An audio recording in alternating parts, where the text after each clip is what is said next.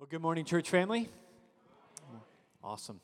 It's great to be together worshiping again as a church family and to getting into the word together as we are in this series called Life on Mission. A few weeks into it, it was encouraging to, you know, last week we talked about um, finding a friend, being a friend, and drawing that friend to Christ, being missional in our local sphere of influence. And today I'm thrilled to have uh, more guests with us. We have from Overseas or OMF, which is Overseas Missionary Fellowship. We have Steve Weemes with us, Steve Kim, and Kirsten McLean. Would you three stand and let everybody see who you are? Would you welcome them this morning? Thank you, guys. OMF is an incredible missionary organization that has been around for a long time. Uh, and they have done most of their work primarily in, in around Asia, and uh, they've done incredible things. And Steve, who is going to be sharing this morning, uh, Steve Weemes has been with OMF for 35 years and spent 22 of those years in Japan as a missionary. And so, a lot of times, as we think about our life on mission as Sheboyganites in Sheboygan County, Wisconsin, and we think about you know missionary work that's what the missionaries go do and they're passionate about it and more power to you go do your thing. And yeah i'll focus more on the local mission here. Not that it's wrong to focus of course it's good to focus on the local mission here but what i appreciate about what steve is going to share with us is how all of us even if we are not those who go do have um, not, not some small part to play but a significant um, part to play and the lives of those around the world and reaching them with the good news of Jesus Christ. So, Word of Grace, would you welcome Steve as he comes this morning to share with us?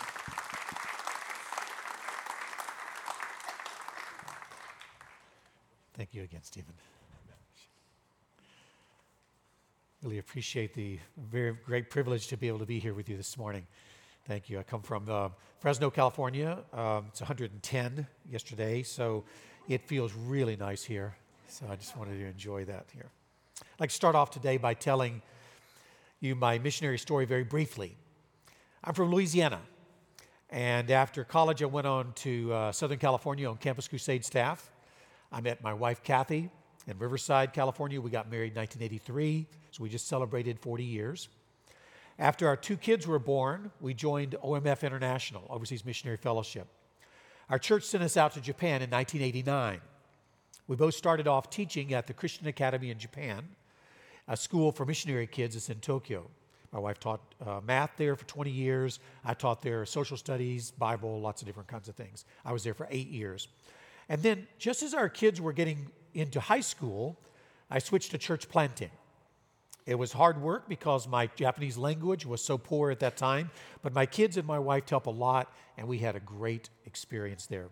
Both of our kids graduated from the Christian Academy in Japan. They returned to California, to Fresno, California, uh, to, for university.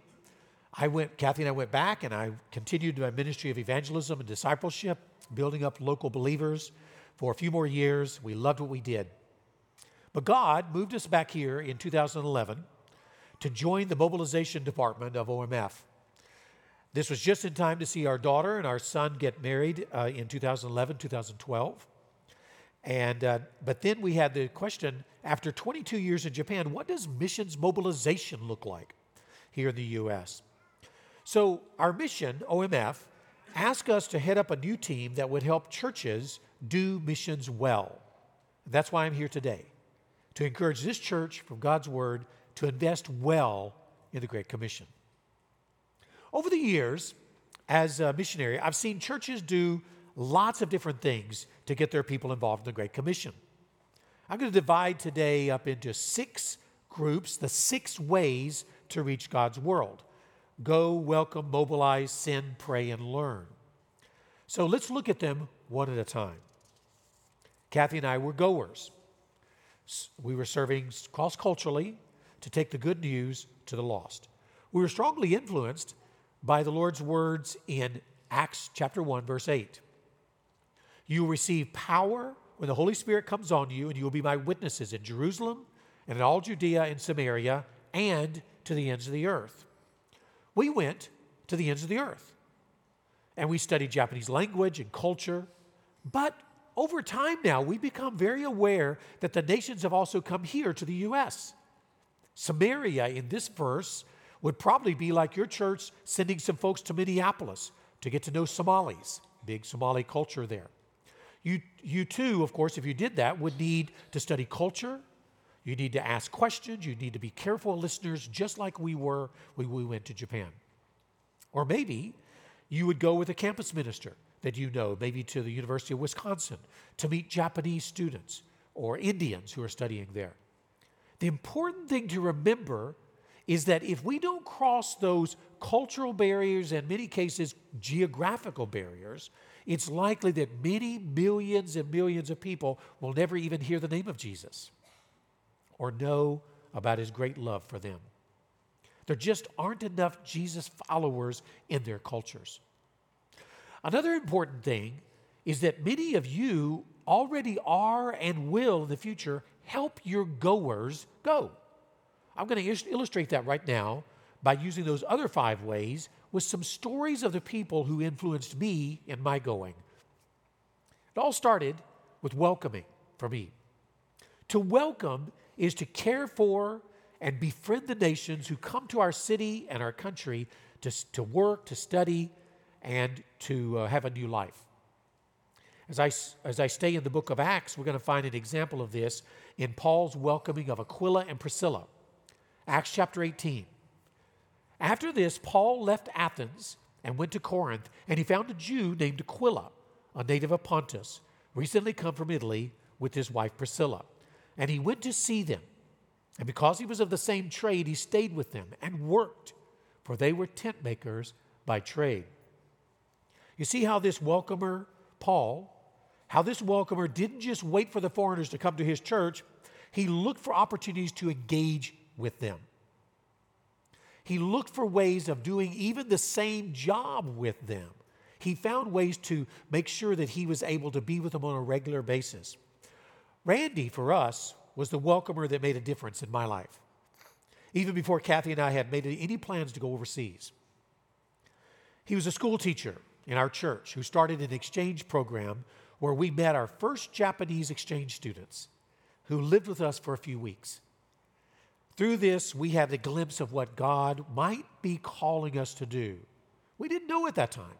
We started, it's like we got to know Japanese. I'd never been a Japanese. I never even eaten Japanese food at that time. Back in the 80s, we didn't just have Japanese restaurants, which were easy. Like I was in Minneapolis, in, uh, in Milwaukee yesterday and went to the Happy Sumo restaurant, I think it was. It was delicious, but you know, I didn't get to eat that kind of stuff before I went to Japan. So Randy never became a missionary, but he introduced us to the world. How could your church welcome the nations like Randy did? One practical idea invite, and by the way, I like to give practical ideas. I'm always coming with ideas. And so, one thing is you can invite college students from different countries to cook for you, for your friends, maybe put on a festival, variety of food, a variety of cultural expressions. Just the colors and the smells are so wonderful for us to see. Or you could do something very practical like offer driving lessons for somebody who doesn't know how to drive here. Deliver furniture for refugees who've just come to our country. Kathy and I, at that time, just as new married couple, we were learning about other cultures through this, through that kind of experience, but we needed a bigger push to get us overseas. We needed to be mobilized. To mobilize is to share the vision of God's mission so others can get motivated to get involved. Let's look at again at Acts, Acts chapter 11. Barnabas, he mobilized Saul, who would later become Paul. Barnabas was a good man, full of the Holy Spirit, strong in faith, and many people were brought to the Lord. Then Barnabas went on to Tarsus to look for Saul. When he found him, he brought him back to Antioch. Both of them stayed there with the church for a full year, teaching large crowds of people. As you realize, most of those people were taught by Saul, Barnabas was the one who found somebody who was good at something, went and got them. I couldn't even imagine what it was like for him to go over to Tarsus, probably had to pay his own, pay everything out of his own pocket. Tarsus was, I mean, Paul didn't have any money, so he probably had to pay for him to come all the way over there to Antioch, set him up, have a place for him to live, and all those things like that. That's what he did in mobilizing him to do the work. Jack and Darlene had been missionaries in Indonesia. They invited us over to their home. They cooked delicious Indonesian food for us. We loved it. We had a great time with them. We got to know them. We sat down with them. We asked them lots and lots of questions. They were very open with us about what it was like to live in another culture, raise family in another culture. We, we were just having kids at the time. And so we needed to know, we needed to be, to be convinced that this is the kind of thing God could take care of us in this. So, how could your church mobilize and encourage people to get involved in the Great Commission? Well, one thing I think about is a class on missions. I, I kind of have a soapbox when it comes to church programs. I love to teach, I love to learn God's Word. Uh, I've been involved in parenting classes, uh, child rearing, grandparenting. I'm a grandparent of seven. Uh, financial management, done all those ones like that. I feel sad though that a lot of churches don't have any classes on missions. And so, one of the results of that is that the American church is sending fewer and fewer workers across cultural barriers with the good news. For every goer, there need to be dozens and dozens of senders. To send is to give and encourage and logistically support workers. Let's look at chapter 13 of Acts. Look how the Antioch church sent their workers. There were in the church at Antioch prophets and teachers Barnabas, Simeon, Lucius, Manaen, and Saul. While they were worshiping the Lord and fasting, the Holy Spirit said, Set apart for me Barnabas and Saul for the work to which I have called them. Then, after fasting and praying, they laid their hands on them and sent them off. Do you see how committed that church was to sending their own workers? They even fasted to get ready for that. They wanted to hear what the Holy Spirit had to say for, to them about how their part was going to be there, this wasn't a normal thing. There, you know, this wasn't a normal like, you know, Paul and Silas are just walking through town looking for people to support them to go. Nobody had gone out as missionaries before, really, in a way. And here this church said, we are going to send workers. And you know, they sent them long distances away. Now, I'm not saying it works this way today. What if Jesus said to your church, for each person in this church who fasts one day a month, you're gonna, I'm going to send a worker to the harvest? Again, I don't think God works in that uh, quid pro quo idea. But what if it happened? I think a lot of us would be looking around for someone else who would be willing to sacrifice to see some nations come to love Jesus. I'm not sure also if my elders fasted, but when they sent us out to Japan, they prayed passionately and often for us. This is a, the picture of our commissioning service. Lots of churches stop the practical work after the commissioning service. A lot of times, people would say to us, you know, hey, you know, we're going to pray for you as you go off to Japan. And at that time, we didn't get to come home for over four years. Almost four and a half years later, we come home, and somebody actually asked us, how was it in China? That's a whole other country. Okay, so you obviously were praying for us in the wrong. Fortunately, God knew, so that's good. But yet, one of our supporters, Frank, laid a concrete slab, built a shed in his backyard for us to store our memorabilia, our possessions that we couldn't take to Japan. Lots of dust, but no mold when we unpacked it four years later on our first home assignment. He did that. He kept those things in there over the many years, and even when our kids were in college, he let them have space in that too. What a, what a great example, a practical way to add jewels to his crown. Speaking of jewels in the crown, we all know it's the prayer warriors who will have many of those, right? The work of God is done on our knees. To pray is to intercede regularly for a specific worker, a ministry, or people group. And I was thinking about Laura as how she was sharing today and uh, out there. I thought we should just stop right now and pray for her because I, I'm going to end up going home and not ever praying, and I better just do it right now. Could you join me?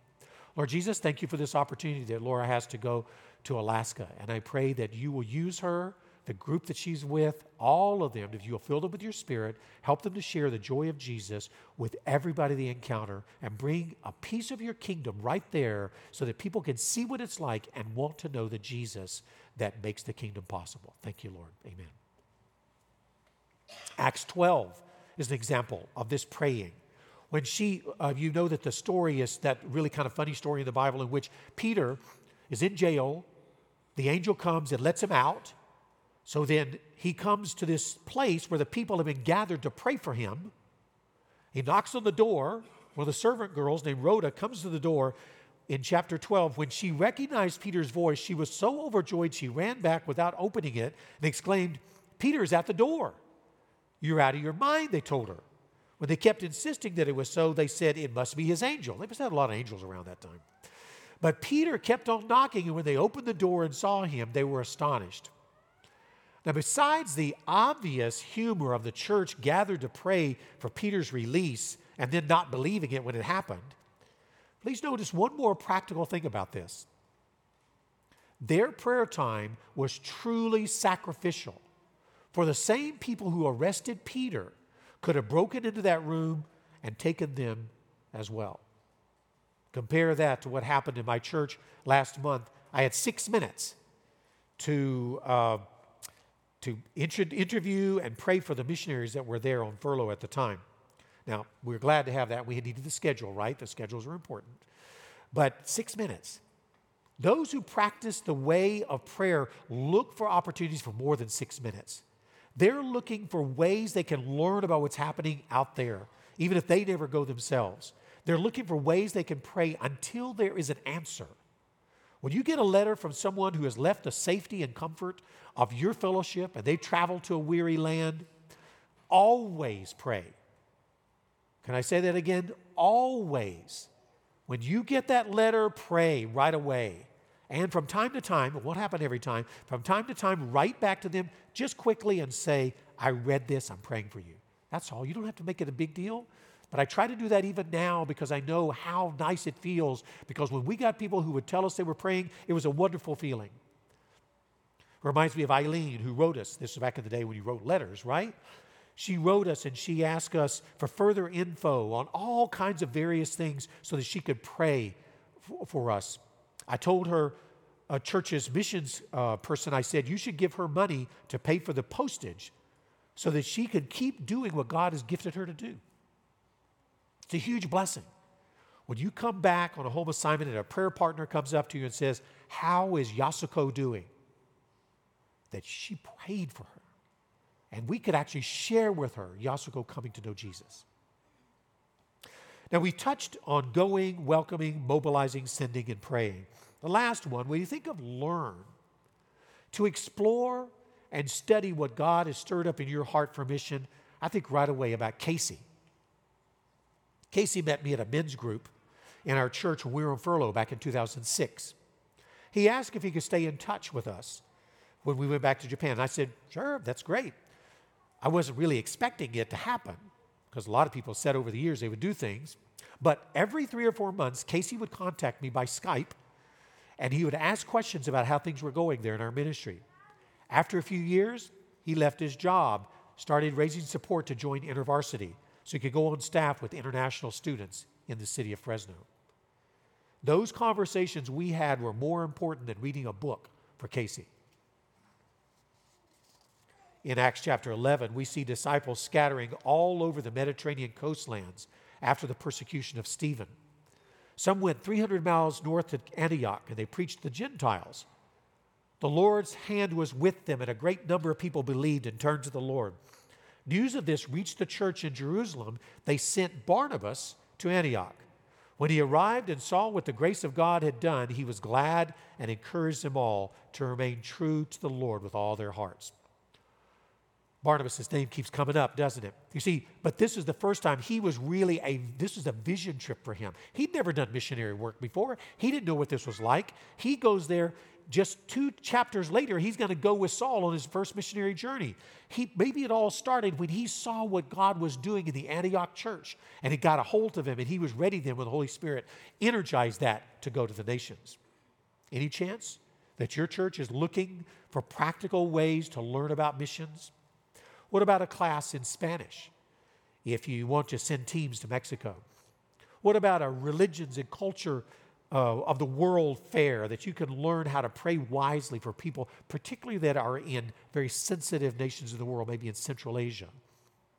Learning about cultures and religions in a way that you'll never learn in a, in a class in school. You want to learn it from what God wants to teach you.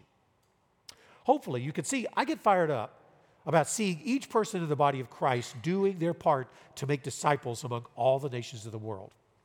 That would mean that the Great Commission wouldn't just be a little department of the church, but that it would infect every other part.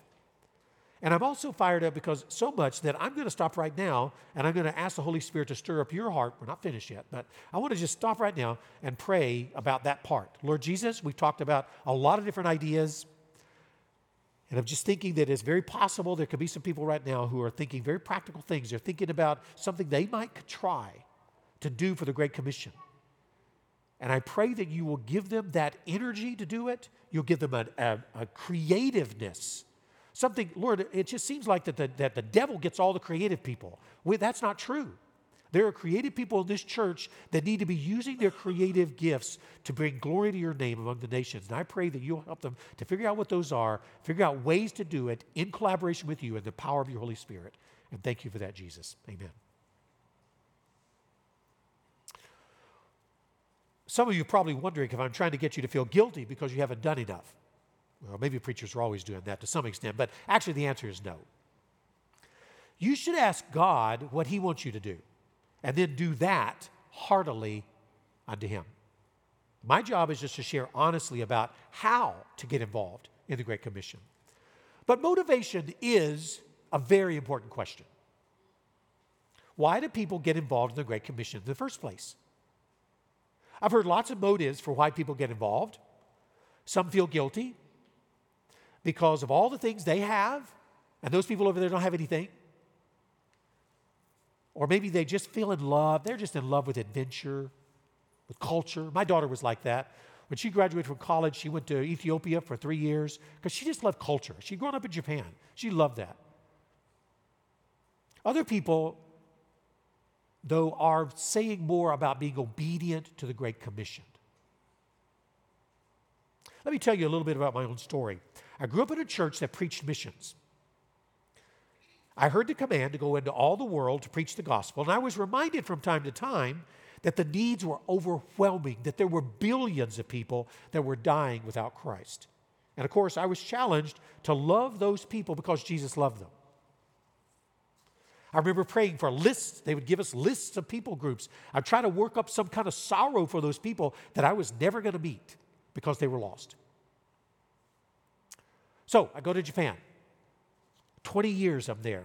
Hard work, showing God's love for people. But those three motivations command, need, and love they weren't always good enough when I got tired. I saw very little fruit. And sometimes I just wanted to go home. I began to wonder if these people even deserved to know the Jesus that I loved because they kept saying no to him. I remember particularly a time I got on the train and I looked around. You've seen maybe some pictures of what it's like on a crowded train in Japan. On that train, probably as I'm thinking, there are hundreds of people. Probably no, none of them, maybe one, has an, any idea of what it means to have a relationship with the God who made them. But then in the middle, the mid 90s, somebody gave me a book by John Piper called Let the Nations Be Glad. I highly uh, recommend that. I, reckon, I realize as reading it that the only pure and lasting motivation for missions is that Jesus would receive all the glory. Little short passage from the book. The highest of missionary motives is neither obedience to the Great Commission nor love for sinners who are alienated and perishing, but rather zeal, burning and passionate zeal for the glory of Jesus Christ. I realized I'd been on the field. Somehow I missed it. I don't know. I mean, it wasn't as if I never got it. It's just that for some reason it wasn't my motivation. In all the years of my church work back home as a pastor, all the years of missions preparation, getting to the field, I was not understanding that foundational truth. Now I say it often because, in some ways, I want to discourage those right now who are thinking maybe God's calling you to be a missionary. I want to discourage you until that is your motivation. I began to ask God, increase my passion for His glory so that my compassion, because we're all compassionate, Christians are amazingly compassionate. In Japan, after the earthquake and tsunami in 2011, which we were there for, but then we came back home at that uh, right after that. And then when we went back on a short-term team, we took the short-term team back to some of the area where the tsunami hit. we go to the people there, and the people uh, they come up to us, and they I couldn't believe it. Japanese people never do this. Walked up to me and said, "Are you Christians?" And we said, Why are they asking us that question? They said, Because the only people who still come three years later are the Christians and the communists. So compassion is something we're bo- it just boils inside us constantly. But p- compassion is not enough. I wanted that to come from, to flow out of a passion for God and His glory. As a result, I began to spend more time in prayer and praise, worship. And I didn't feel like I was just wasting my time. I began to read the Bible differently. I saw all the places that God says He will receive glory from the nations. Somehow I'd missed that. I mean, I read the Bible all the way through. How could I have missed Psalm 96? Sing to the Lord a new song, sing to the Lord all the earth, declare his glory among the nations, his marvelous deeds among all peoples. Was he just using hyperbole here? No. The psalmist really meant this. God had given him a glimpse of that kind of glory. I found myself loving the people even when they didn't respond. I think my preaching changed I began to spend more, more time talking about how wonderful God is. I began to be caught up in the wonder of adoring the Almighty. I wanted to share the wonder, that wonder, with every single person in the world. Worshiping the Almighty God should produce a joy in me, right? I want everyone else to have that joy as well, right? It's like when one of my kids did well in basketball, I wanted every other person in the gym to know that's my kid. Do I lift up my Savior in the same way? I began to realize that every place that the nations don't worship God is a dark place, not because they're awful people there, but because God deserves to be worshiped in all those places. Ever thought about that? That when we're in the midst of some super engaging worship like the ones that we just had right here, thank you very much, uh, the worship team here. They take the time I really feel like that was one of the main things, just letting us soak in that, really good, and really worship, not as if we had to hurry to the next thing. I really felt that this morning. But think, is that great? But think about it. Remember that many people in the world not only have never had that experience, but they are not going to have that experience because no one's going to ever tell them about the, the God who created them and loves them dearly. They don't know what it means to be intimate with that kind of God of love. I do missions because I want pe- every person in the world to get lost in worship like I can here. It's His honor. Remember that. It's God's honor that is being profaned. I don't have to keep working up a love for the people that I don't know. I don't have to tra- try to make myself feel guilty that I don't do more. We fall more in love with Jesus, the things that break his heart are going to break ours. Our, heart, so if we focus on Jesus, His glory, His kingdom, we're going to delight in Him. I really believe it. Today, the, the first song had the word glad in it. It reminded me of uh, my, my uh, quiet time this morning. Psalm 86 4. Gladden the soul of your servant. A few verses later, here's the reason. Here's the gladden your, the soul of your servant. A few verses later, all the nations you have made shall come and worship before you, O Lord. You see, it's so easy for us to get selfish, right? I want the gladness because I just love to be glad. Isn't it great to be happy?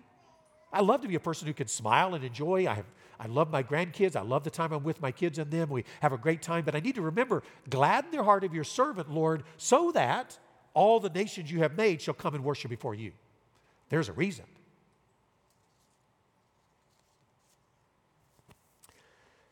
How big is the task? How are our resources doing? Well, about one third of the world right now has never had an opportunity to worship Jesus. It means we still need all hands on deck to accomplish that kind of a task. I'm reminded of what a missions director just told our team a few days ago.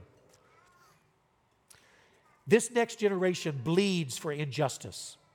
So, our global missions efforts need to show that what we're doing is ultimately great for the world and life changing, as well as a part of a discipleship pathway and an act of obedience. As I talk with people, this is what this mission director said, as I talk with people, I'm seeing that there's so much skepticism about any measure of U.S. superiority complex where we come to save people, or that the trips are more for us than for the people that we came to serve. Are we convinced that taking the gospel across the culture is great for the world? If you're not convinced of that, don't do it then. If it's not going to be life changing for them, oh, I should say, if it's not life changing for you, don't go over there and try to export it. First of all, let it change you here and then take it. It would be easy to be negative, to want to give up, but when I look at the Great Commission, I see these words All authority in heaven and on earth have been given to me, that's Jesus, therefore go and make disciples of the nations. The church, that's you and me, we're promised that we have all the skills and the resources that we need to do what He asks us to do. The proof of that is in Revelation 7. And this, after this, I looked, and there before me was a great multitude that no one could count from every tribe, nation, people, and language standing before the throne and before the Lamb. They were wearing white robes, were holding palm branches in their hands, and they cried out in a loud voice Salvation belongs to our God, who sits on the throne and to the Lamb. That means that I can have hope. The Great Commission is going to be fulfilled. All the nations are going to be there around the throne, worshiping and enjoying His presence forever. Of course, it also means I have a wonderful job to do. I get to come to churches like this. By the way, a very welcoming church. Thank you very much. To encourage you to find your place in that life changing challenge. So let's wrap up with three quick points God's Word, God's world, and God's work from a little book from the Center for Missions Mobilization. I highly recommend this as well. First of all, soak in God's Word until you are convinced that the nations need to hear. Psalm 67 May God be gracious to us, bless us, make his face shine on us. Isn't that wonderful? So that your ways may be known on earth, your salvation among all nations. Bathe yourselves in prayer. Then look around God's world and see all the things that his people are doing to finish the Great Commission. Find Bible translators. One of our friends now is working with Trans World Radio in Guam. He's a when he when he retired, he was a radio man. That was what he had done for years and years and years. Next thing he didn't even know about these things existed. He found out that there is Trans World Radio, and he's now going over and helping them with the towers they these giant towers that broadcast the message of Christ into all of, of Southeast Asia, China, North Korea. He said he could not have imagined that all the preparation he did, all those 45 years working in that thing now, look what he's doing. He loves it. Find church planters. Find people that are working on all kinds of, whether it's uh, malaria and water projects, uh, whether it's taking care of children, whatever kind of project is, find those people so you can pray for them. Then, ask the Father what Great Commission work He wants you to do personally and this church. So, the best way then to do that is to do it with all your heart, strength, and share that with other people. Be accountable to somebody else. Tell somebody else that that's what you're going to try doing. If we've been transformed by His love, we want every person from the highest mountain in the Himalayas to the darkest jungles of the Amazon, from the poorest village in Africa to the richest mansions in Sweden. We want them to fall on his or her knees before the Creator and give him thanks and praise. Wouldn't that be a wonderful thing to say, see that happening? Would you pray right now with me that that will happen? Lord Jesus, I feel very privileged to be here with Word of Grace this morning that they've given me the chance to share your word. I pray that the word of God will say to someone today to do what you've called them to do, whether it's learning, praying, going, sending, welcoming, or mobilizing. That somehow, Lord, they'll find it, they'll do it with all their strength, and they'll do it in the power of your Spirit. But Lord, I also pray, Lord, that, that there will be, I'm just looking forward to the day when we all stand before the throne and, and others, maybe people who've been influenced by this church will be able to come up and say, Thank you that this church did what you called them to do. So I pray for this church. I pray for the leadership here to be able to make good, wise decisions and to do it all for your glory so that your name will be known in the whole world. Thank you, Jesus. Amen. We're going to respond to this message. If you'd like to sit and pray, or if you'd like to stand and sing, we just welcome you.